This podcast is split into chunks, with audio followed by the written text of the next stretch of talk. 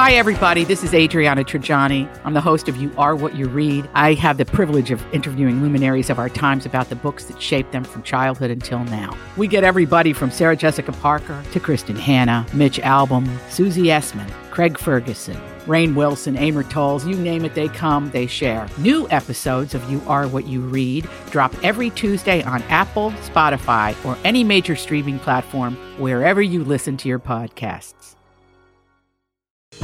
I better go and alert everybody. Everybody. It's another My Talk Dirt Alert. The stories and headlines getting our attention from the world of entertainment and showbiz on My Talk 1071. Care to share with us? An Instagram account called Marilyn Monroe Collection has shared photos of Marilyn Monroe's iconic happy birthday dress uh, that Kim Kardashian wore to the Met Gala. And uh, it seems to be worn. It shows apparent damage to the back of the gown, and the dress appears to be fraying, and several crystals also appear to have fallen off. And Ripley's, believe, believe it or not, the museum uh, loaned the dress to Kim and is currently displaying it in a Hollywood location, at its Hollywood location. Um, there have not been any responded, they haven't responded to any requests for comments regarding the damage. Now, we know at My Talk, of course, that she only wore it for two minutes, so it's not like she wore it the whole time. I, I'm not sure if the damage came from Kim, but that is swirling around in the news.